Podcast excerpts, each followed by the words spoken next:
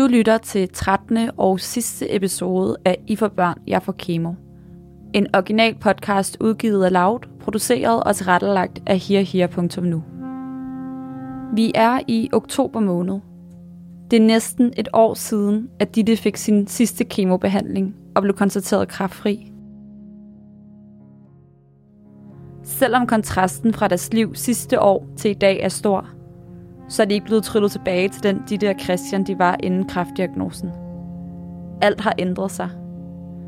Kraften har sat sine store, dybe spor.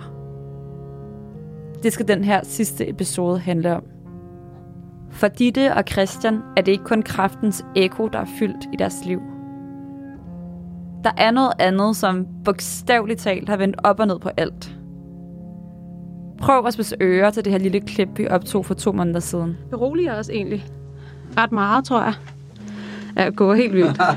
Der er virkelig også varmt. Du bruger den her. Det er Tak. en god vifte. Jamen, kan man ikke høre det? Nej. Du skulle sådan en kæmpe ventilator, der bare kørte. Ja.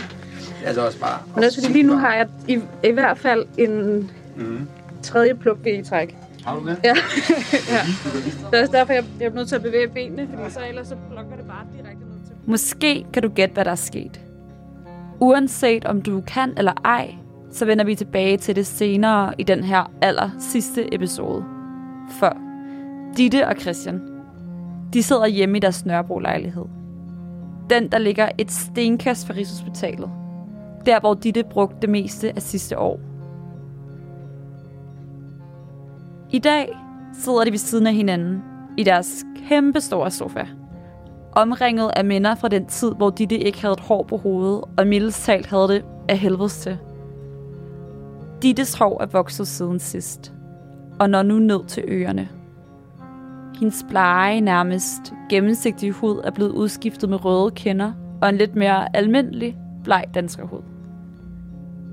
Selvom det er langt fra første gang, at Ditte og Christian snakker om tiden, hvor Ditte var syg, så er det første gang, at de snakker om det med en mikrofon imellem sig.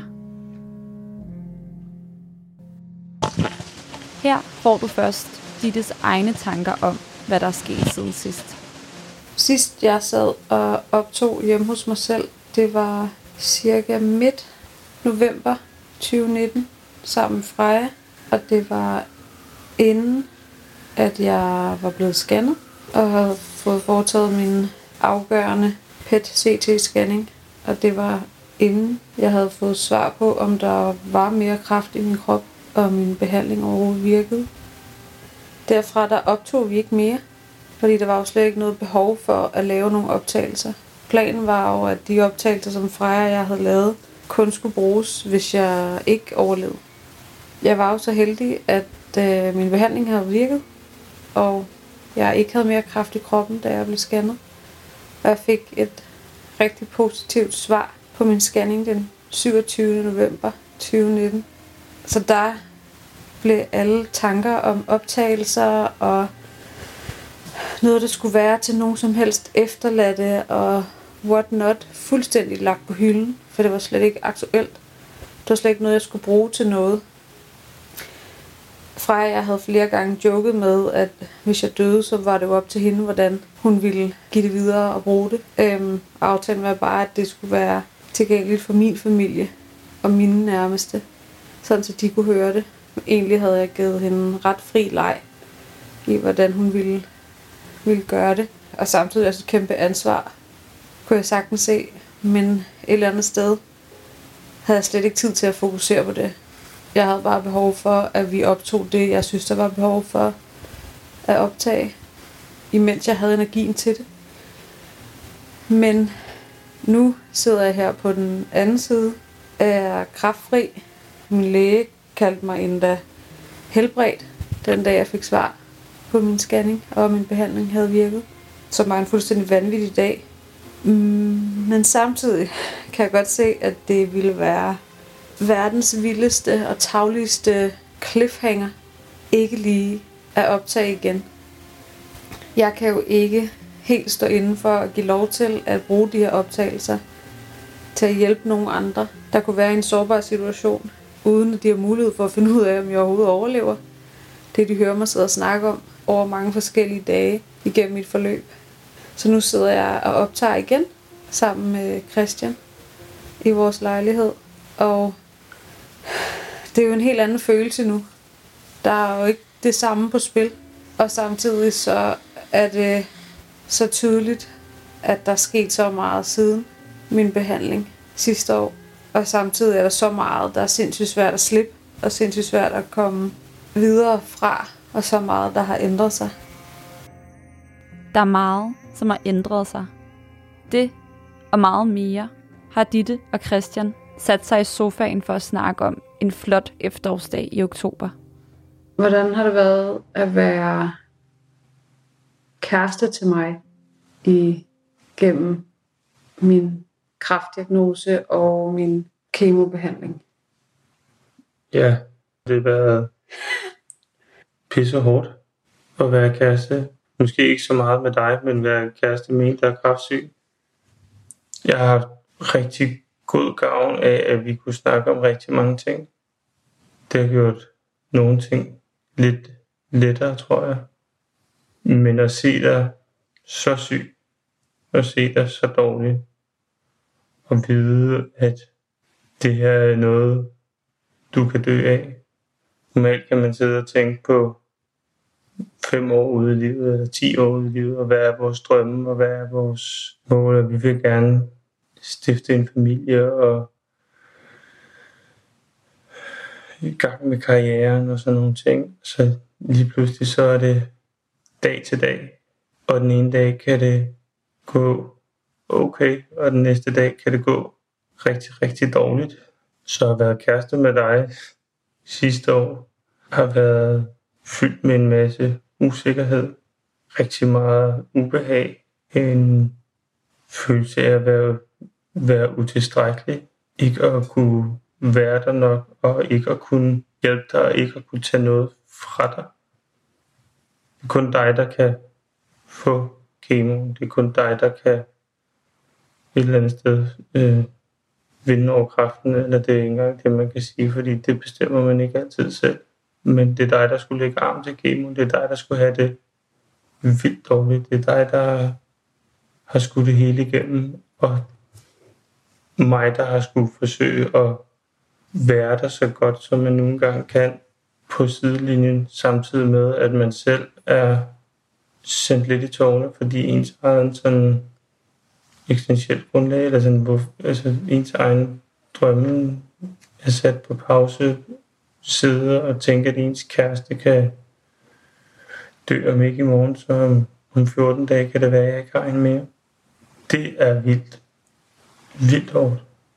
Så alle de følelser, alle de ting, man går igennem i løbet af 6 måneder, er, og det er jo engang kun 6 måneder, det er jo åndssvagt at sige det, men, men det blev så meget dag til dag at være i det, og komme ind i sådan en, en boble, hvor at man bare talte dage på en eller anden måde. Ja. Øhm, så det har, været rigt, det har været rigtig, rigtig hårdt at være kæreste med dig.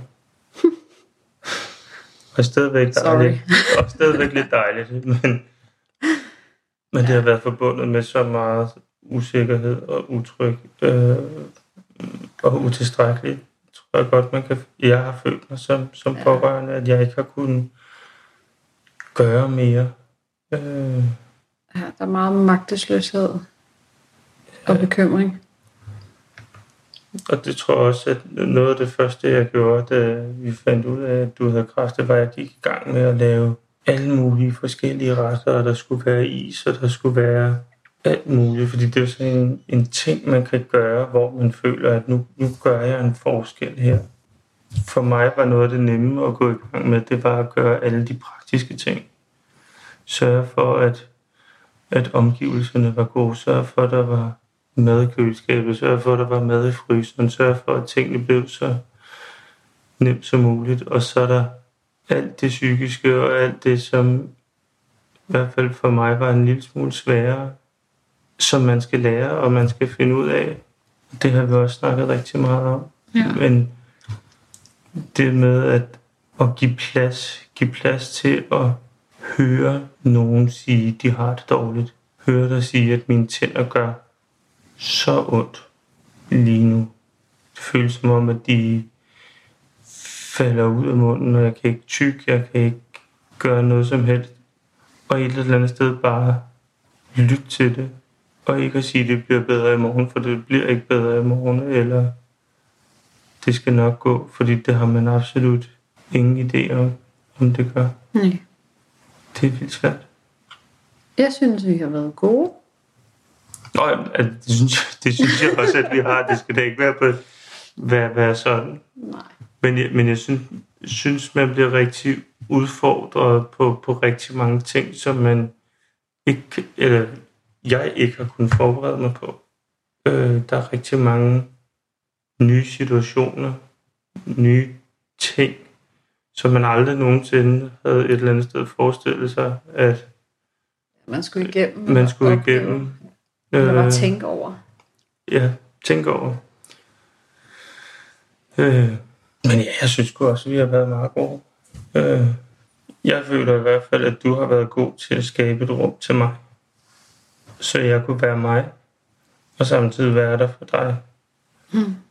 Og langt hen ad vejen håber jeg også, at jeg nogle gange har skabt et rum til dig, hvor du bare skulle passe på dig, og ikke føle, at du skulle tænke lige så meget på mig, som jeg tænkte på dig. Ja. Men jeg føler i hvert fald, at du har været god til at være, være syg. Du gjorde det, gjorde det nemt at være, nemt at være pårørende. Ja. Eller så nemt, som det, det kan være. Der er så mange udfordringer, men Jeg tror, vi har haft virkelig god gavn af det med at hurtigt snakke om at rumme hinandens behov. Og det er okay, at ens behov ændrer sig, og man kan sige fra. Det, du vil snakke om nu, det er jeg ikke klar til at snakke om. Eller det skal du snakke med en anden om. Eller jeg har tvunget dig til at snakke om død. Fordi det bliver simpelthen nødt til at have vi snakket om, også tidligt i forløbet. Øhm, men jeg har også haft behov for, at nogle gange, at vi bare tog pis på ting. Og nogle gange haft behov for at vide, at der var nogle andre, der tog hånd om dig, hvis jeg ikke kunne. Og så sendte dig afsted ud og snakke med en psykolog. Fordi jeg kunne se, at der var nogle ting, du havde behov for at vende min anden end mig. Fordi det måske gjorde ondt at snakke med mig om de ting, du egentlig gik og baksede med. ja, det er svært at, at forestille sig, hvordan det er at sige til, til en person, man virkelig elsker, øh, og, og komme sådan lidt halvtryllende hen og lægge sig og give dig en, give dig en krammer og sige, lige nu der er jeg bare, eller lige nu der frygter jeg virkelig, at du ikke overlever det her. At jeg er bange for, at du dør. Og et eller andet sted, så det at, det at kunne sige det til dig, og det at du ved, at det er det, jeg føler lige nu, er rigtig, rigtig, var rigtig rart. Øhm, men også at, hvordan siger, at, at kunne sige det, samtidig med, at man ikke nødvendigvis brug for at sige meget mere end det. Ja. Og jeg tror, jeg var... Altså, man kan godt tænke, når man siger det til en grafsyg, ruder jeg op i et eller andet her, som altså, gør jeg bare situationen værre ved at fortælle dig det. Fordi begynder du nu så at tænke på, at det skulle være rigtigt. Jeg, jeg kan godt dø af, af, af kræft ja. i morgen. Ja. Øh, men der tror jeg også bare, at man, eller jeg nåede at tænke sådan, altså det tænker du sgu nok i forvejen, altså sådan, at, Det tror, at det, jeg, tror ikke, at du det, kunne sige noget, som jeg ikke havde noget at tænke selv. Så at jeg føler også, at det vil være, i hvert fald for mig, og det jeg kommer fra, den opdragelse jeg kommer fra, hvor vi snakker meget om ting, det ville være mærkeligt, hvis du kom med et eller andet, jeg aldrig havde, jeg aldrig havde tænkt over, som vi har jo noget at tænke det hele. Måske ville det være forfejlet at, at gå og pakke det ind, hvis vi har behov for at snakke om det. det tror jeg, jeg, jeg, jeg tror, men i hvert fald for mig, for mig at se, så er den jo heller ikke, altså det er jo ikke fordi, at man skal snakke om døden til, altså snakke døden til døde. Det er lidt mærkeligt at sige. Men Ah, nej, jeg behøver ikke snakke om hele tiden. Så Nej. bliver det sgu lidt, øh, så kan det, så kan det også det blive lidt hårdt, trist. sort i det. Lidt ja. trist.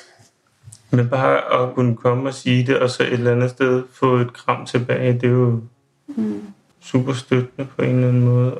og man når at tænke det, og man tænker det mange gange, og jeg tror ikke, jeg har fortalt dig det halvdelen af gange, men det er så vanvittigt at skal tænke de tanker som, som ung, og det tror jeg, det er for alle, der går det igennem.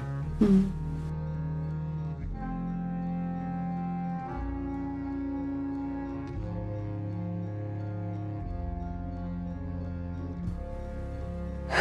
Det er jo en helt anden følelse nu. Der er jo ikke det samme på spil. Og samtidig så er det så tydeligt, at der er sket så meget siden min behandling sidste år. Og samtidig er der så meget, der er sindssygt svært at slippe, og sindssygt svært at komme videre fra, og så meget, der har ændret sig. Øh, så jeg tænker, at det giver mening, at jeg lige starter med at spørge, hvordan det egentlig var for dig. Hvordan oplevede du hele den der periode efter, at vi var inde og forsvar og fik at vide, at der ikke var mere kraft, og at nu var jeg faktisk, var faktisk ikke kraftpatient mere. Selvfølgelig skulle jeg i kontrolforløb, og er i kontrolforløb stadig. Men at vi fik det svar, vi egentlig havde drømt om så længe. Hvordan fanden var tiden for dig? Hvordan husker du det efter der den 27. november? Ja, altså det husker jeg jo som en, en helt vildt dejlig tid. Den første glæde over, at der ikke længere var den her dødsdom hængende hen over hovedet på os, og at vi, vi kunne begynde at se, se fremad nu, og vi kunne komme videre i tilværelsen. Øh, nu var vores liv, eller vores liv var sat på pause. Alt andet gik stærkt rundt om os, og så havde vi det her hængende, engang hængende over hovedet, det kan man ikke sige, men, og det var vi fri for den 27. november 2019. Ja, det var, den, det var sådan en ny start. Ja, og alligevel er det overhovedet ikke en ny start. Øh, og det går jo så også op for en, at, at der er så mange ting efter sådan et, et voldsomt sygdomsforløb, både som kraftsyg, men også som pårørende, som fylder en del. Jeg tror noget af det første for mig, der begyndte sådan at, at fylde sådan i dagene efter, at du var blevet fået din, din helbredelseserklæring, ja. Var at men hvad så med den næste kontrol? Hvad, hvad, hvis, hvad nu, hvis kræften er kommet tilbage? Ja. Hvad med din fertilitet? Kan vi få børn? Ja. Og hvad med dig og mig? I hvert fald noget, jeg har fået videre en psykolog i hvert fald, at sådan, og vi har også snakket om det, det der med, når man har været udsat for så stort et pres, så skal man også lande i det efterfølgende. Og det, det var jeg egentlig ret... Øh, ikke, at jeg ikke troede, at vi kunne klare det, men, men var ret nervøs eller usikker på, hvad der kom til at ske. Ja. Hvad vil fremtiden egentlig bringe, og kommer vi nogensinde fri fra det? Jeg kan huske, at jeg, jeg havde jo dig og min far med inden at få svaret, selvfølgelig, på scanningen. Og alle andre var på standby og ventede på meldingen fra os, og hvad var dommen, ligesom, også fordi vi jo ikke havde fået nogen klar udmelding om, hvad der skulle ske, hvis behandling ikke havde virket. Jeg har fået at vide, at jeg ville få max af det kemo, jeg måtte få. Øh, og der ikke var nogen sådan oplagt plan B. Men at selvfølgelig ville de finde på noget, hvis der var mere kraft. Øh, så det var meget uspecifikt, hvad der skulle ske bagefter. Også fordi det ville jo afhænge af, hvordan min krop så så ud indeni. Hvad scanningen så viste. Det føltes jo som om, selvfølgelig, at der var rigtig meget på spil. Øh, jeg kan huske, at da vi tog fra Rigshospitalet, og jeg skulle i gang med at lave alle de opkald, og jeg ville jo ligesom, da jeg fortalte, at jeg var syg, så ville jeg gerne selv lave alle opkaldene øh, om, at det var væk. Så var, havde jeg en masse fantastiske samtaler med familie og venner. Der blev grædt en masse glædestårer og jublet en masse. Og det var en, altså, langt hen ad vejen en helt vanvittig dag. Jeg husker dagene efter, at rigtig mange spurgte mig, om jeg overhovedet kunne få armene ned, om jeg ikke bare var lykkelig, om jeg ikke var helt op at køre, om det ikke var fuldstændig fantastisk, og hvordan man overhovedet kunne fatte, ja. at jeg var der, og jeg havde fået den melding. Og jeg tænkte, selvfølgelig mand, selvfølgelig har jeg det sådan. Selvfølgelig er det sådan, at jeg ikke kan få armene ned. Det er da selv sagt, men men hvad med nu? Altså, hvad med alt det andet? Jeg fungerer jo overhovedet ikke. Nej, det er også det, man, man stadigvæk lidt glemmer. Jeg tror, at det er det der med, at du var så syg og Ja. så dårlig. Og der kommer kroppen så bare ikke på hvad, en måneds tid. Nej. Så der stadigvæk er, altså det er jo en lang sej kamp, Mm. og har været også for dig efterfølgende. Altså sådan, at det ikke bare er overstået for den dag, du får sidste kemo, så er kroppen bare tip-top, eller at... Jeg, jeg prøver at snakke så meget om det som muligt, når folk spørger, hvordan det var. For jeg synes, det er ret væsentligt, at lykkefølelsen kommer ligesom akkompagneret med en masse arbejde og en masse nye tanker og en masse nye bekymringer. Netop som du siger, vi snakkede sindssygt om, sådan, hvad nu? Hvad så nu? Jeg har jo ingen idé om, hvad der er blevet ødelagt i kroppen. Hvor permanent det er, eller om det er permanent. Hvad er min, hvad er min men fra den her behandling? Hvad kan jeg? Og samtidig så vidste jeg jo godt alle de ting, jeg ikke kunne. Jeg føler jo lidt, at der var så meget kropsligt, der skulle tilbage, og samtidig var der sindssygt meget mentalt, der skulle tilbage, som jeg skulle lande i. Og det er det, som jeg har, altså, kalder det mentale efterspil, fordi det fyldte rigtig meget de første mange måneder, efter at jeg havde fået at vide, at jeg ikke havde mere kraft. Og det var mere sådan, imens min krop gik i gang med at sådan komme sig, og jeg var i gang med at slikke sovne, og min krop var i gang med at reparere alle de celler, de funktioner, som kemoen havde ødelagt. Så var der alt det mentale. Øhm, jeg har også i tale sat det før, som at det ligesom var en, en anden halvleg af sygdommen. Og jo mere jeg sådan kropsligt kom mig, øh, og jo mere jeg kæmpede for rehabilitet, og jeg trænede sindssygt meget for at få min krop i gang igen, og jeg trænede flere gange om ugen, for at få at vide, at det var den eneste vej frem for at få mine muskler til at regenerere det væv, der ligesom var blevet ødelagt af kemoen. Og jeg gik jo grædende fra fitnesscenteret flere gange om ugen. Og imens jeg kæmpede med det, men det var ligesom håndgribeligt, så var det som om, at det var en kamp for at få min, min krop tilbage, og sådan få, få den tilbage til at være noget, der var min, noget jeg kunne kontrollere. Og samtidig kunne jeg slet ikke kontrollere noget af det, der skete i mit hoved. Og det har jeg jo aldrig rigtig kunnet, selvfølgelig. Men det var, det var på en helt anden måde. Det var en helt anden følelse at sidde på den anden side og skulle være lykkelig og skulle ligesom være taknemmelig og alt det. Og selvfølgelig, altså ingen tvivl om det, vi har jo fandme kysset og krammet og kigget hinanden i øjnene tusind gange og været så lykkelige for, at vi, at vi klarede det begge to, og vi har klaret det sammen. Og vi kom på den anden side, og min krop ligesom stod det ud. Øhm. Men samtidig så tror jeg bare, at så overtog alt det psykiske, øh, som jeg skulle vende mig til, og der var en masse, som jeg skulle lære at acceptere, og noget, som jeg blev ret hurtigt bevidst om, at jeg skulle lære at leve med. Fordi lige pludselig føles alt anderledes. Det var ret hurtigt, at det gik op for mig, at jeg var ændret.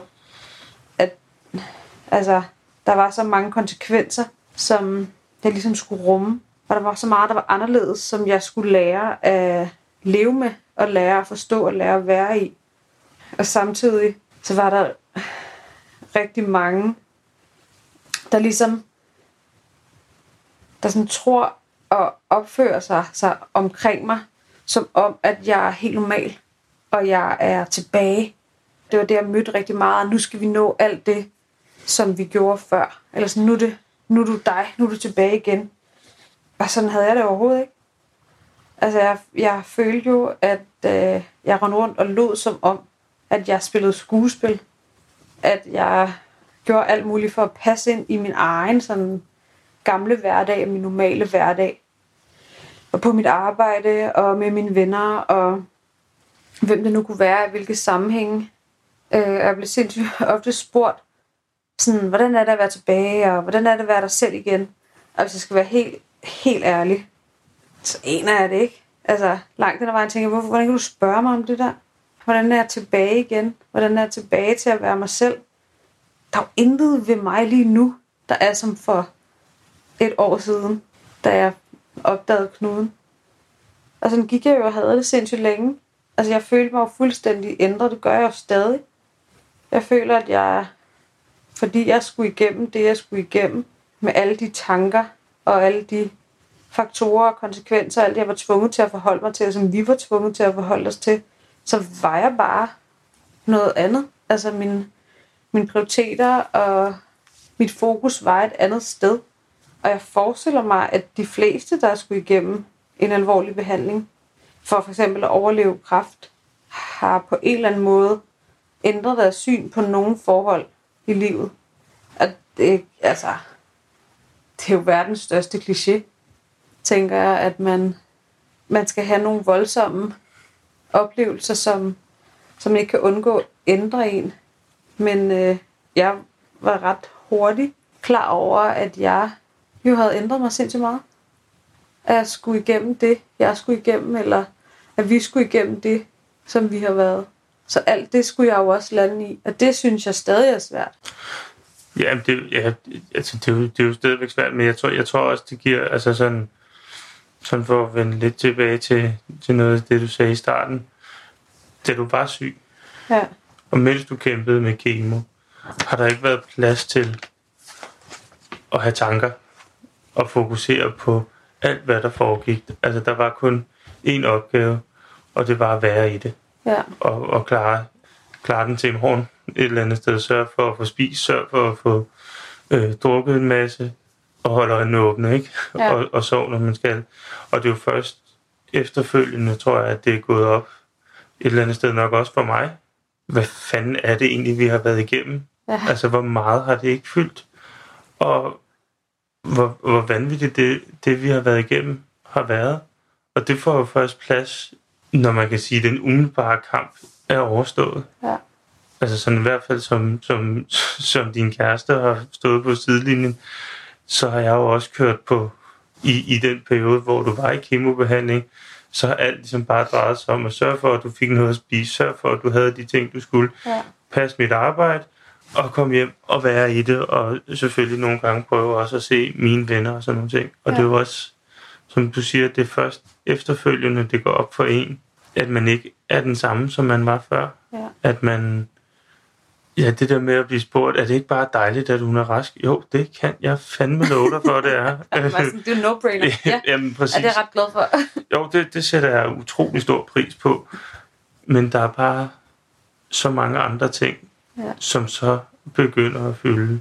Det er sjovt, det der, det kan jeg huske, det sagde vi sindssygt meget i starten af 2020. Prøv at overveje, hvad vi har været igennem. Mm. Prøv lige at overveje, hvad vi har skulle håndtere Mm. i hele 2019. Det synes jeg, vi sagde så meget til hinanden. Og sådan har jeg det stadig. Jeg kan stadig sidde med en følelse af, uden at skulle virke super dramatisk, og øhm, have behov for sindssygt meget fokus på det. Jeg kan stadig sidde og synes, det er fuldstændig absurd, det Mm. vi gik igennem sidste år. Og det er vildt, at vi er på den anden side sådan nogen, nogenlunde Ja, sådan, okay. Eller sådan, vi er semi-velfungerende-agtigt. det går Hvad man kalde det. Vi vil godt uh, snyde os til at, at gå for at være et helt normalt par, Ja. der, uh, der ikke har været igennem alt det crazy shit, som vi var igennem sidste år. Hvis Nej, man ikke kendte os. Men jeg tror også, det er sådan nu, det du siger med, med når vi snakkede om, snakkede tilbage, så snakkede vi jo også i 2019 om, Ja. at 2020, det bliver vores år. Ja. Det er bare nu, vi skal ud og altså, give den gas. Altså lidt ligesom venner og familie et eller andet har gjort, ikke? Sådan, Ja. nu skal du bare ud og være dig selv, og nu skal du på nu skal du på festival, og nu skal du bare ud og rejse, og nu skal I bare i gang med at leve livet. Altså sådan, man taler sig et eller andet sted. Ja. I forløbet taler man sig selv til på den anden side, på den anden side, men, Ja. men man bliver lidt ved med at skubbe, hvornår er den anden side egentlig, og, og findes den anden side? Er det ikke bare en, det er da lidt metaforisk, men er det ikke bare en ny side og en ny Ja. virkelighed, vi skal vende os til? Altså, der er jo sindssygt mange i forhold til, når man har altså, været kraftpatient, der snakker om the new normal, som er det der, men der er jo ikke, altså, der er ikke noget, der er normalt mere. Og det er jo netop det, jeg, jeg mener med det mentale efterspil. Sådan, der er jo ikke noget, der føles, som det gjorde før. Alt er jo helt anderledes. Jeg skal stadig til i kontrolforløb. Efter min behandling var der så mange funktioner, der ikke fungerede hos mig. Der var så mange bekymringer. Altså, vi snakker meget om, hvornår begynder mine tarme at fungere igen, hvornår har jeg ikke næseblod hver dag, hvornår gør mine tænder ikke ondt mere? Hvornår begynder mine muskler at regenerere sig? Hvornår altså whatever. Og det er jo, er jo bare en brøkdel af det, og samtidig så jeg skør ud, så jeg var jo, jeg var jo stadig skaldet og grå og så crazy ud, og der var nogle af konsekvenserne, som altså, gav mig kæmpe udfordringer i hverdagen. Ja, så, så var der også den del, altså man siger, rigtig mange ting er jo ting, der foregår indeni, som folk ikke kan se, og så kan de se det ydre, og sådan, Ja, så tror jeg også sådan hele den der, noget af det, du har nævnt et par gange for mig i hvert fald, det det der med, det er dejligt at få ros for, når håret begynder at vokse ud og sådan nogle ting, at du ser pæn ud ja, med kort hår, hvad man skal ja. sige. Men noget af det, du har sagt rigtig mange gange til mig, det er jo også bare det der med, at jamen, når jeg kigger mig i spejl, så ser jeg jo ikke, det er jo ikke mig, der er derinde. Ja. Og det er jo også sådan en, en mental hurdle, man, man skal over, at man er, altså, det er så direkte, det er så Ja. noget, du kan kigge i spejlet, og så er der 800 andre ting. Jeg havde det meget sådan, at når folk sagde, det er da pænt med det kort, og nu er det ved at ligne en frisyre, eller hvad pokker jeg ikke har fået at vide af, af søde bemærkninger. Jeg har hver gang sagt, sindssygt glad for, at du synes, det ser pænt ud. For mig, der minder det mig bare om, at jeg har været rigtig syg. Ja. Øhm, for mig, der glæder mig bare rigtig meget til at ligne mig selv, som jeg så ud, hvis muligt, hvis jeg kan det, før jeg blev syg. Øh, og det var jo sådan en udseendsmæssig reminder. Men efter min kemobehandling, der mistede jeg følelsen i alle mine fingre. Øh, og det er ikke så atypisk for den kemo, jeg fik, at den giver, giver nerveskader. Det ved man faktisk ikke, om det kommer tilbage, om man får følelsen tilbage i fingrene eller ej. Det kan også være i, altså i tæerne eller i næsen, og Freja og jeg snakkede om, at det var en mulig bivirkning, og hver gang jeg fik kemo, så forsvandt der noget følelse, men den nåede altid at komme tilbage igen. Efter den sidste kemo, så forsvandt følelsen bare i mine fingre. Ja. Og det var jo, altså det er der jo ikke nogen, der kunne se på mig. Men det var jo konstant i min hverdag efterfølgende, hvor at kravet var, at jeg skulle være lykkelig og ovenpå for min kraftfri melding. Men jeg var ikke i stand til at børste mine egne tænder. Jeg var ikke i stand til at tage tøj på selv. Jeg kunne ikke binde sko. Jeg kunne ikke gå med tøj, der havde lynlås eller knapper i.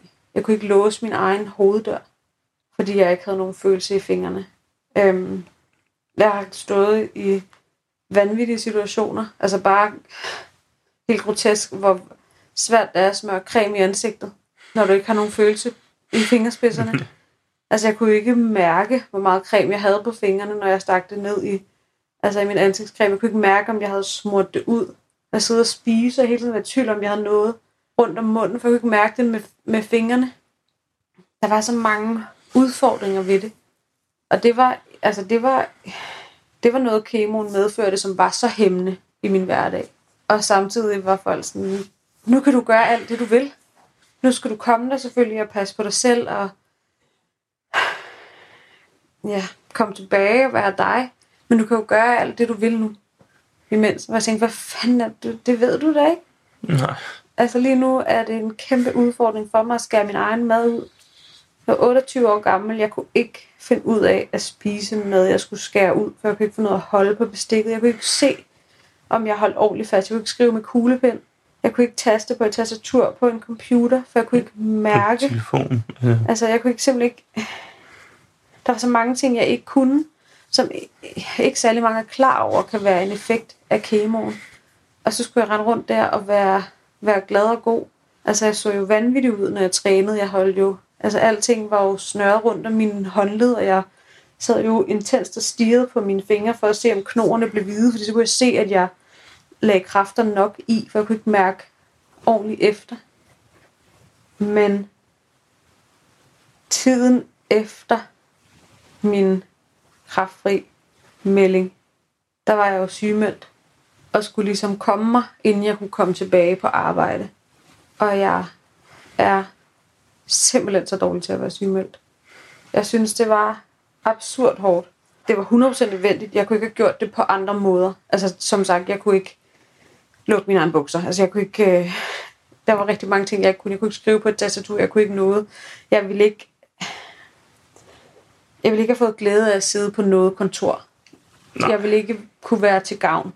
Og der var rigelige frustrationer i forvejen i alt det, jeg ikke kunne. Øhm, og det er uden at, altså at nævne alle de andre funktioner i min krop, der ikke fungerede. Øh, så jeg skulle være hjemme, og jeg skulle passe på mig selv. Og jeg vidste, det var baby steps, det handlede om. Det var små fremskridt, og man kan ikke fremskynde den proces, at kroppen ligesom regenererer sig. Jeg kan jo ligesom ikke bestemme. Der er ikke nogen trylledrik, jeg kunne drikke for, at jeg ligesom kom mig hurtigere. Men jeg havde det så svært med at være sygemeldt. Jeg synes, det var så svært at gå derhjemme. Jeg synes, det var så svært at være mig i mine tanker. Og det selvom jeg gik til psykolog, og vi snakkede sindssygt meget om alting, og jeg snakkede rigtig meget med min familie og mine venner om, hvordan det var. Jeg var fuldtidssygemeldt i fire måneder, Mm. som jo ikke er særlig lang tid. Fuldtidssygemeldt i fire måneder, før jeg havde min første dag tilbage på arbejde. Og min første dag var to timer lang. Og jeg ville kun, altså planen var, at jeg skulle arbejde to dage om ugen af to timer per, per gang. Og det var sådan, jeg skulle trappe op. Og den plan var ligesom lagt i samarbejde med mine læger, med deres erfaringer. Øh, og jeg glædede mig simpelthen så meget til at være noget andet end enten kraftsyg eller være sygemeldt. Jeg glæder mig så meget til at have en funktion og til at komme tilbage og have noget andet identitet igen.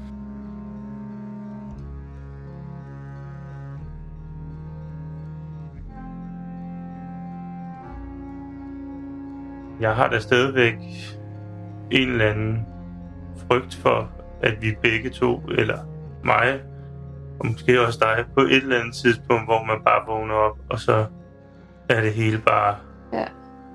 helt sort, eller jeg ved ikke, jeg ved ikke hvad, hvad Nej. man skal, men sådan, at, at, sådan, at den virkelig rammer. Ja. Det er ikke for at sige, at den ikke har ramt endnu. Øh, Der man rammer på en anden måde. ja, Det tror du er ret i. Ligesom at der er mange ting, vi jo først siger højt til hinanden nu. Altså med det groteske, med kontrasterne. Når man sidder, når vi laver et eller andet, at vi siger for et år siden, prøv at tænke på, hvad vi lavede for et år siden. Mhm. Mm. Den her dag for et år siden. Kontrasterne er så vanvittige lige nu. ja, kontrasterne er så vilde.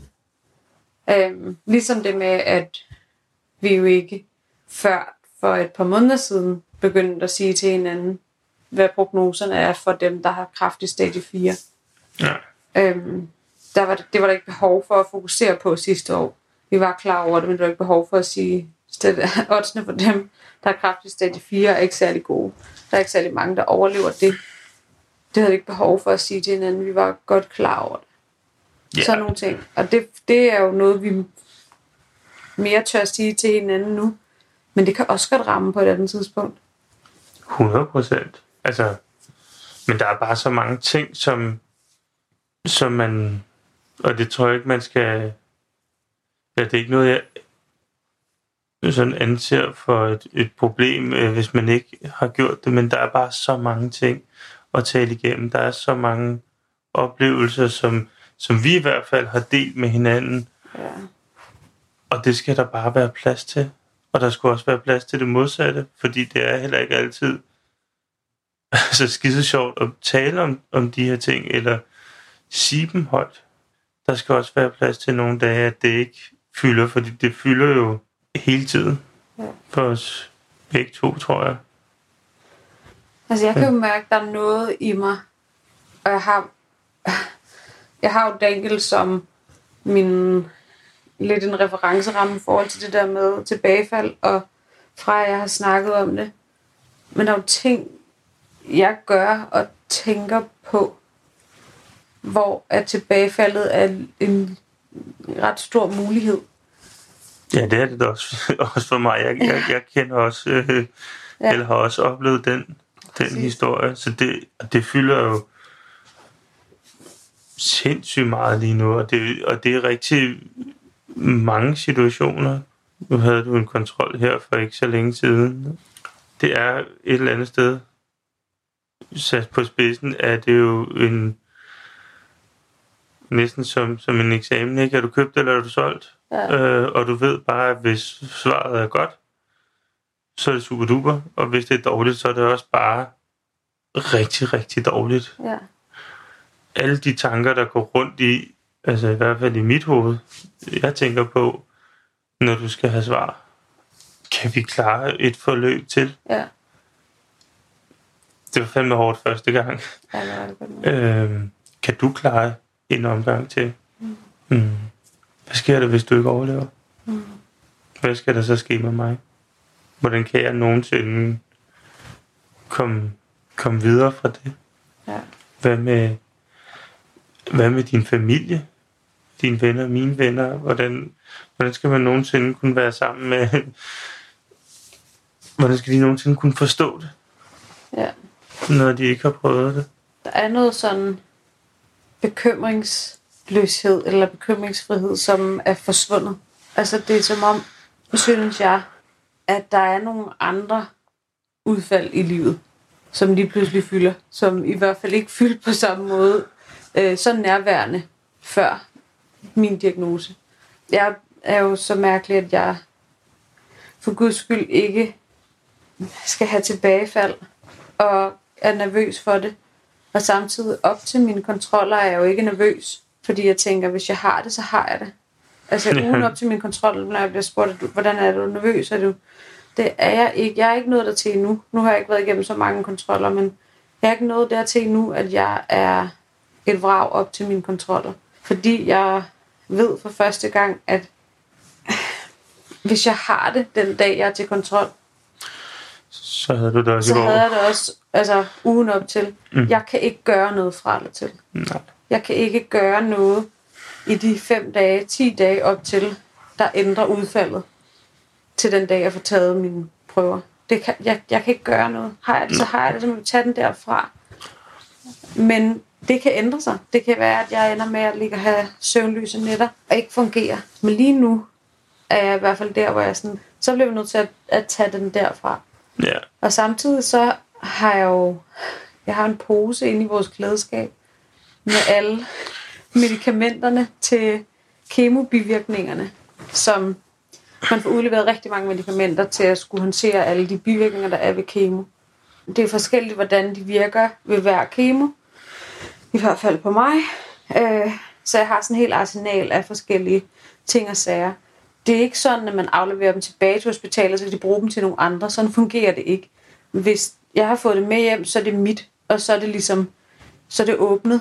Så er det i min varetægt, og så, så smider man det ud. Eller gør man ikke, man afleverer på apoteket, så det bliver smidt rigtigt ud. Men mm. så er det, så kan det ikke bruges igen til en anden patient. Og det er sådan en ting, hvor jeg er helt, jeg ved ikke, om man skal kalde det, om det er sådan, det er jo ikke ulogisk, fordi der er jo chance for tilbagefald. Og det er måske også en, det er ikke særlig meget en sådan, hold da op, du lever livet med troen på, at, at det var det. Fordi jeg har ikke kunne smide det ud. Jeg har ikke kunne bortskaffe det. Ej. Fordi hvad hvis jeg får det igen? Så er det jo et helt andet sted meget praktisk at have. Nå, men så er jeg sådan, så det et kæmpe ressourcespil, Ja, at jeg har alle de her halve pakker af det her kolde medicin, og de her tabletter, og det her bla bla bla, liggende inde i skabet, som er blevet, altså det var blevet smidt ud.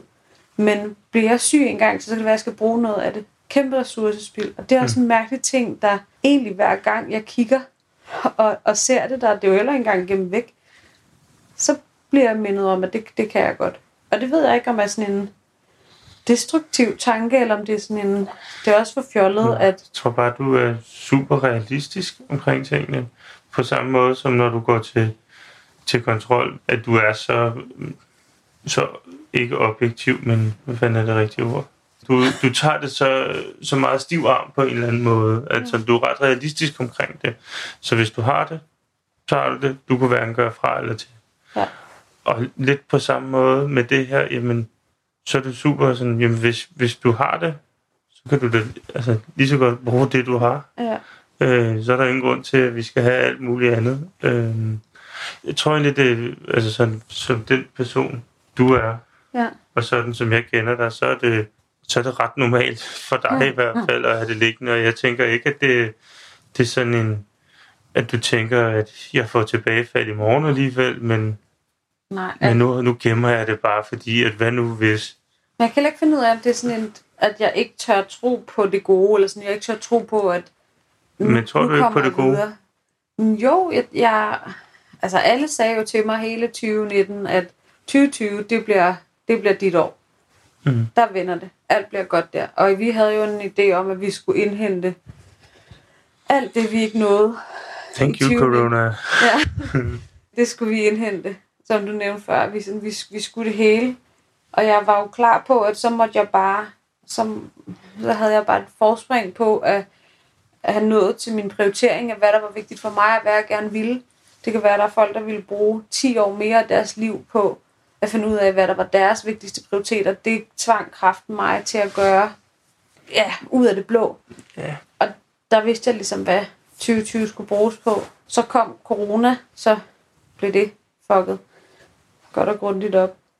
Så jeg ved ikke, om det er sådan en følelse af, at, at jeg bliver ved med at holde fast i noget af det der realistiske, om at selvfølgelig kan jeg lige så godt få tilbagefald, som jeg ikke kan. Det er jo ikke, det er ikke utænkeligt øh, overhovedet. Og samtidig er der også sådan en, jamen, hvor- hvorfor afskaffe det dog? Altså, eller sådan, skaffe af vejen. Du, får videre. alligevel noget nyt, Lige hvis det, hvis det, Det- endelig var. Du skal ikke have det der en lev livet for det bedste ud af det agtige vibe. Det kan jeg slet ikke finde ud af, hvor jeg placerer mig i den. Og samtidig så at vil, så føles det ikke mærkeligt at have det.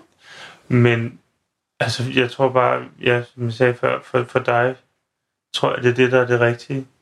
Ja. Øh, jeg tror ikke, du ser mere sort på fremtiden, eller mindre lys på fremtiden af at have dem. Nej. Jeg tror, jeg tror, at det et eller andet sted er det rigtig godt, både for at du er, men det hjælper også mig rigtig meget, at vi er bevidste om det, at det er en mulighed, Ja. og at man ikke, for jeg tror også bare, at hvis man tænker, nu er det hele overstået, og nu kører det bare med 200 i timen, og livet er skønt, og hvis du så på et tidspunkt, en af de her kontroller ikke er god, Ja. så tror jeg, at man får så kæmpestort et slag i ansigtet, ja. at det er svært at rejse sig fra. Så i hvert fald for os to tror jeg, det er meget fint, at vi er en lille smule realistiske omkring det. For mig gør det ikke, at vi ser mindre lys på fremtiden. Nej. Altså, jeg tænker ikke som sådan, at du får tilbagefald. Jeg tænker, at, at fremtiden ser rigtig lys ud, og den ser rigtig god ud, og vi kommer dejligt videre. Men ved samtidig også bare, at det er et vilkår, som, Ja. ja. som vi lever med, og det gør vi også et eller andet sted om 10 år, at du ikke har fået. At fordi der er stadigvæk bare større sandsynlighed for, at du får kræft igen. Ja. Og så kan det være, at det ikke er lymfekræft, men så har nogle af dine kemomedikamenter lige givet dig et, et, plus, Forspring. et forspring på nogle andre. Ja. Øh, ja, det er det, der er så dejligt. Det er gaven, der bliver ved med at give. det må man bare sige. Så, så, men jeg tror også bare, at det der med at være bevidst om det, har været det igennem. Og som du siger, det har givet nogle, nogle tydelige prioriteter. Ja. Som jo også gør, at man Ja. måske i højere grad sætter pris, og det er måske en, en kæmpe kliché, øh, at man sætter pris på det, man har, og man gør de ting, man har lyst til.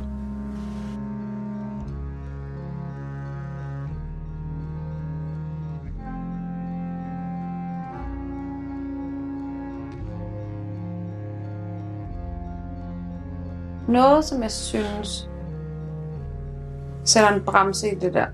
Øh, og det er noget, som jeg også synes var rigtig, var rigtig hårdt under min behandling.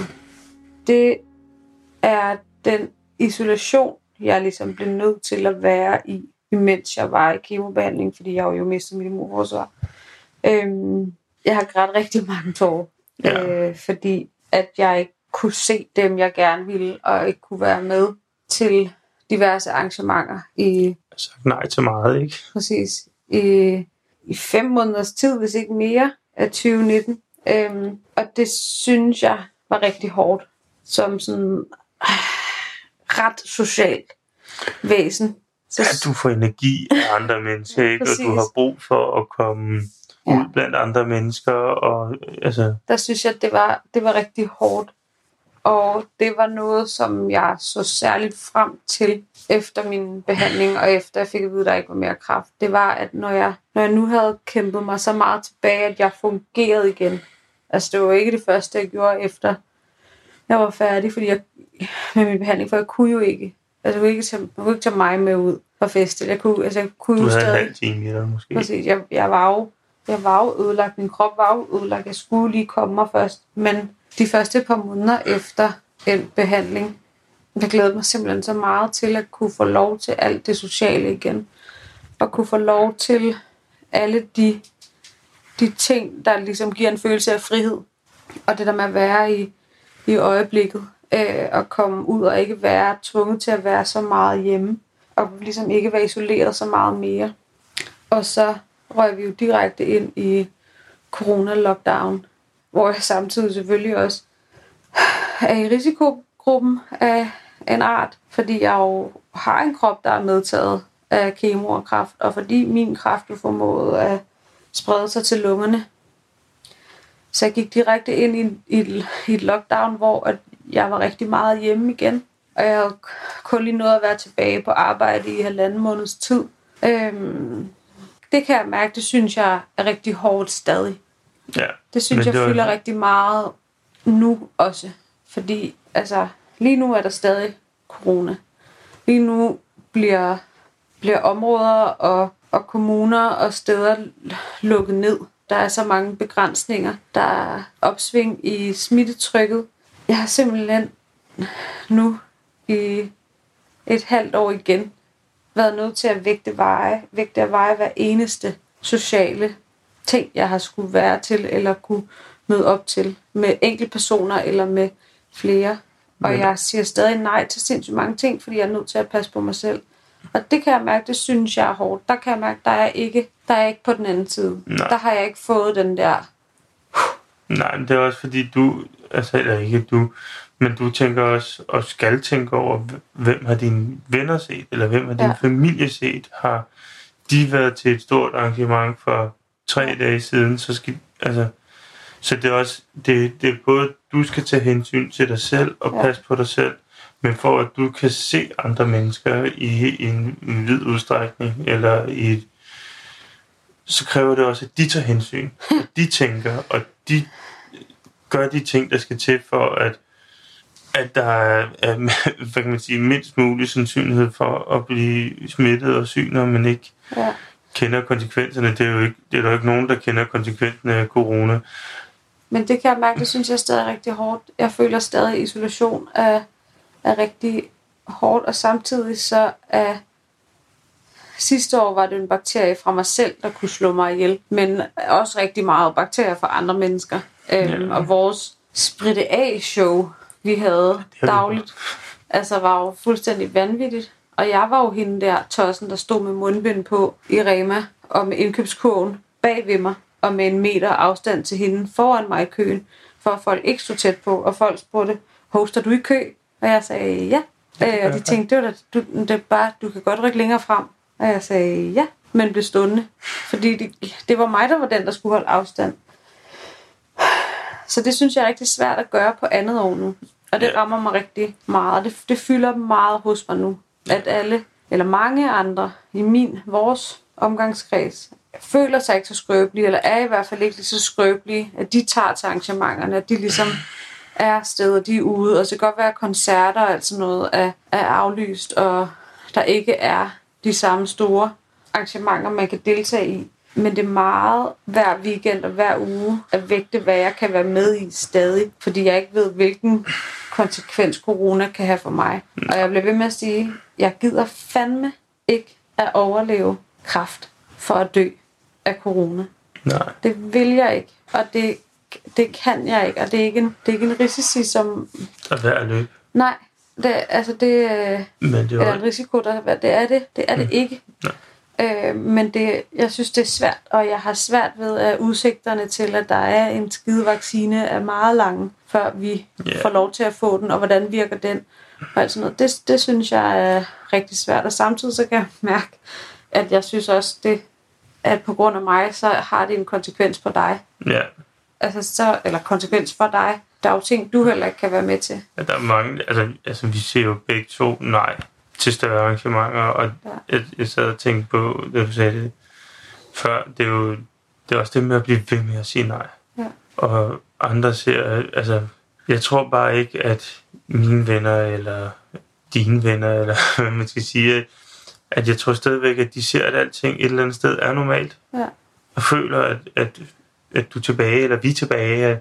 Nu kan jeg ikke smide mig selv i den kategori, at jeg har været tilbage. Jeg har været, øh, men altså sådan, at, at alting er normalt igen, så når man, når man siger nej, skal man altså igen et eller andet sted forklare sig, man skal, ja. og det er bare det, først og, først og sådan, når vi sidder nogle gange og snakker om, at det er en god idé at tage til det arrangement, vi vil jo gerne. Så når vi endelig når det til at sige, det er nok for det bedste, vi lader være, eller vi, vi bliver hjemme, så det at skulle meddele det til nogen, synes jeg også er vildt svært, fordi har, har de nok forståelse for, hvorfor pokker det er, at der bliver sagt nej? Altså accepterer, accepterer de de årsager? Kan de forstå, at, at vi ligesom prioriterer, som vi gør? For mig der er det mest, at jeg synes, det er hårdt at blive ved med at sige nej og melde Ja. fra. Det, det er hårdt at være at køre andet år isoleret og som, som sårbar og som udsat. Det har jeg rigtig svært med. Øhm, og samtidig så nåede jeg at få en følelse af, lige da, da vi startede foråret ud med at have lockdown, og alle arbejdede hjemme. Jeg nåede at have en følelse af, at det her var jo den nemme isolation. Altså, jeg havde været det i fem måneder af 2019, men der var det mig. Alle gjorde det jo. Ja, eller Nej. ikke, ikke da du gjorde det, men Nej. i lockdownen. At, Altså, da jeg var syg og fik kemo, der var det mig. Og alle andre var på ferie og levede deres liv videre. Og det gjorde lidt ondt. Det var hårdt nogle gange at se, at folk bare levede videre uden mig. Og jeg var så meget på sidelinjen. Så den her lockdown, eller den her semi-isolation, der følte jeg jo lige pludselig, at andre måske fik en, en øjenåbner, en smagsprøve af, hvordan det var at være mig. Og samtidig var det jo nemt, fordi vi var alle sammen i samme båd. Der var ikke noget at gå glip af, for alting var aflyst. men så kan man også se, hvordan at da tingene stille og roligt begyndte at åbne op, ikke? Altså, hvor meget folk havde brug for at komme ud. Ja. Ikke? Og det er jo lidt den samme følelse, som du havde. Ja. Eller sådan, at jeg skal bare ud nu, og man kan ikke, og Nej, man vil gerne, og der er så mange ting, som du skulle tænke på efter, ja. efter kemo. Altså, men man kan, altså, der er, altså, folk skal bare ud, ikke? Altså, folk skal bare ud og mærke stemningen, og Jeg forstår det godt. De fleste, når mine venner sagde under, under lockdownen, og siger nu, men jeg synes, det er så svært, at det bliver ved med at være begrænsning. Jeg synes, det er svært at blive ved med at skulle være rationel og, og ikke tage til store ting, eller at holde mig væk fra steder, hvis det er 30 grader varmt i løbet af sommer, sommerferien. Altså ikke tage ned, hvor at jeg kan bade, fordi der er proppet med mennesker. Og det, sådan, det synes jeg er svært lige. Altså, jeg kan jo sagtens forstå, når folk siger det. Mm, Alle de eksempler kan jeg jo så godt sætte mig ind i det. Altså vi, virkelig. Og samtidig så tænker jeg, men altså jo, der er ikke nogen, der kigger mærkeligt på mig, og jeg har mundbind på. Jeg ved med låter for, at der er nogen, der gjorde sidste år. Ja. Der er ikke nogen, der, der, der kigger mærkeligt, i hvert fald ikke så meget øh, længere, over at jeg har behov for, at der er afstand, når man står i køen og ned og handle, eller at jeg spritter af helt absurd ofte, når jeg er i en butik, eller når jeg, eller når jeg holder afstand til folk. Nu gør vi det alle sammen. Så jeg forstår det så godt, at der, det er en helt anden fokus. Men jeg har svært ved lige at rumme, at der er lang tid til, at jeg ikke er sårbar og udsat. ja. Det kan jeg fandme godt Det har forstå. faktisk ikke ændret sig særlig meget siden sidste år. Nej, det, Siden sidst vi optog, der Mm. mm. er jeg øh, skide hammerne stadig udsat, og er træt af det. Har Ja. svært ved at være i det. Ja, det, altså, det er sådan...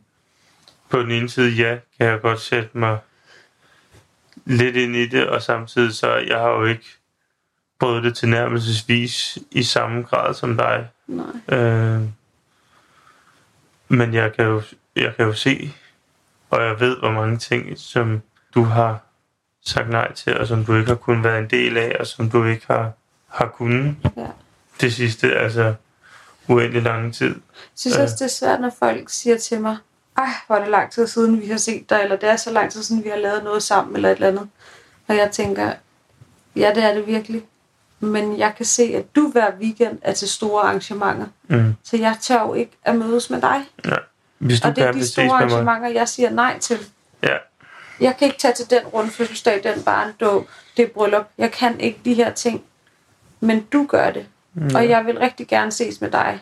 Men det kan jeg ikke, når du i weekenden har været sammen med 70 mennesker og danset tæt hele natten. Det kan jeg jo Mm. ikke for fanden. Nej, medmindre du får to coronatest fire dage efter, så, øh, Sådan så det hele passer. og du siger nej til det weekend, Det- så kan vi ses der, ikke? Men det er svært at bede folk om, at gider du lige blive testet for at se mig, eller gider du lige et eller andet. Så det har jeg jo heller ikke lyst til. Der er jo total forståelse øh, fra altså min familie Ja. og mine tætte. Men, men det er stadig rigtig svært. Altså, det afhænger også lidt af, hvordan andre Ja. går til det jo. Og det, altså, dem skal man have forklaret, at de skal gøre x, y, z, eller de skal, Ja. ja. sige, de skal så også vælge at sige nej til Ja. øh, det her for at, Ja. for at se dig. Men nu gider vi heller ikke snakke mere om corona. Nej. Det var slet ikke det, det skulle handle om. Det skulle handle om, hvad der var sket siden sidst, vi optog. Ja. Det lydklip, du hørte i starten af episoden, der hvor Ditte hun fik det lidt varmt i studiet. Kan du huske det? Du har måske allerede gættet det, men ellers så hør godt efter nu. Der er en kæmpe stor ting, der er sket siden jeg optog sidst, som også kommer til at ændre rigtig meget i vores liv fremover. Det må man sige. Og det er, at om ikke vanvittigt længe, så bliver vi forældre Det gør vi sgu. Hvis alt går, øh, går vel. til en pige. Hmm. Så det har vist sig, at, øh, at kemoen på mirakuløs vis ikke tog min fertilitet. Og noget af den ekstra behandling, du også måske lige modtog, Ja. hjalp lidt til. Så selvom at isolation er hårdt, og selvom at der er rigtig meget mentalt, og der er rigtig meget andet at forholde sig til oven på sidste år, så er der også verdens største glæde, Ja, at det her, det, det faktisk ser ud til at skulle være i kortene for os, og lykkes for os ja. mod Alle Alle os. øh, Og vi er ikke lovet et barn mere. Jeg er ikke lovet en fertilitet. Det kan være lykkes på et af mine få resterende æg, fordi kemo ødelægger æg og sædceller for den sags skyld, hvis det er det, man har. Øhm, det, har du ikke. nej, øh, så det er ikke på den måde, men det er svært at beskrive, hvor fantastisk det er for os, det her. Det har bare været en mega stor bekymring, og det er bare en, en sten, der bliver løftet fra hjertet. Altså det, trods corona, jeg tror ikke, der er noget, der kan slå, Slå det her. slå det her. Det lykkes for os, og vi, vi skal opleve det her Ja. sammen.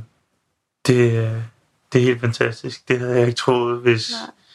Du havde spurgt mig efter anden gang kemo. Nej. Skulle vi sidde her så relativt kort tid efter behandling? Ja, lige præcis.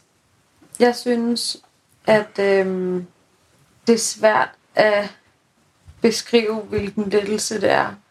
Og samtidig så har jeg ikke så meget tillid til min krop. Så jeg har jo stadig den følelse, at jeg skal, jeg skal sidde med vores datter i armene, der forhåbentlig er sund og rask, mm. før jeg helt tør tro på, at det lykkes. Ja. Og det er jo nok noget af det, som er forudsætningen for at have mistet et barn en gang, og for at Have været igennem en ja, lang kemobehandling. alt det sidste år. Altså, som jeg er begyndt at sige, så er det som om min krop, den er helt forvirret. Sidste år var den i gang med at slå mig ihjel, og nu holder den to mennesker i live. Altså, den ved ikke, hvad den vil. Den er helt rundt på gulvet. Altså, den ryster posen sindssygt. Så jeg har ikke helt tillid til, hvad det er, den ligesom vil. Så jeg skal se det her sådan hele vejen til ende, før jeg reelt set tør tro på det. Og derfor har den her graviditet også været præget af meget, øh, meget usikkerhed og en masse bekymringer. Eller afføder bare nogle nye, nye bekymringer. Men Og heldigvis i forhold til min krop, det kan godt være, at den har været på skideren med alt muligt andet. Men det kan den bare. At jeg er blevet testet i hoved og røv i forhold til den her graviditet, og der har været absolut ingenting. Så nej, de siger, det ser normalt ud, og det føles godt. muligvis er der, er der masser af andre ting, som jeg skal forholde mig til af senfølger efter min kemobehandling. Muligvis er det sådan, og bliver det sådan. Men den kan du godt finde ud af at være gravid. Det er sgu en af de eneste ting, den godt kan finde ud af, ser det ud til. Øhm, og det er vi absurd glade for. Det er helt vildt. Så det er vildt nok. Nu sætter vi os og, og optager igen, for at, at de her optagelser ikke slutter med den vildeste cliffhanger, om jeg overhovedet overlever eller ej. Og nu kan vi også få lov til at fortælle, at, øh, at det, der ikke bare er, Ikke liv et i mig. der, der, der, der, er faktisk også, øh, der er også noget, noget meget aktivt og livligt inde i min mave. Der tonser der ud af og vokser alt det, som hun overhovedet kan slippe afsted med. Og lidt til. Ditte og Christian er blevet forældre til en lille pige. Hun hedder Gaia. Og med det, så slutter podcastserien I for børn, jeg får kemo. Vi håber, at Dittes historie kan være med til at gøre nogle af de svære situationer, man kan opleve gennem livet, en smule mere tålige at være i. Livet kan gå i mange retninger. Der er stik modsat forventninger og drømme. Men alligevel er der håb for at ende det sted, man drømmer om. I hvert fald i dit og Christians tilfælde. Du har lyttet til 13. og sidste episode af I for børn, jeg for kemo. En podcastserie produceret i Lydens Hus af herher.nu for Loud. Storyboard mix og lyddesign af Anders Guldberg, skrevet og tilrettelagt af Christiane Digte Vedel, som er mig. Redaktionen består også af Ditte Svensson. Kan du lide, hvad du har hørt, så del podcasten, så den er ud til flere, som kan få gavn af den. Og husk, skriv en anmeldelse der, hvor du lytter til podcast, så kan vi alle se, hvad du synes. Tak, fordi du har lyttet med. Og lad os slutte af med et af Christians yndlingsnumre.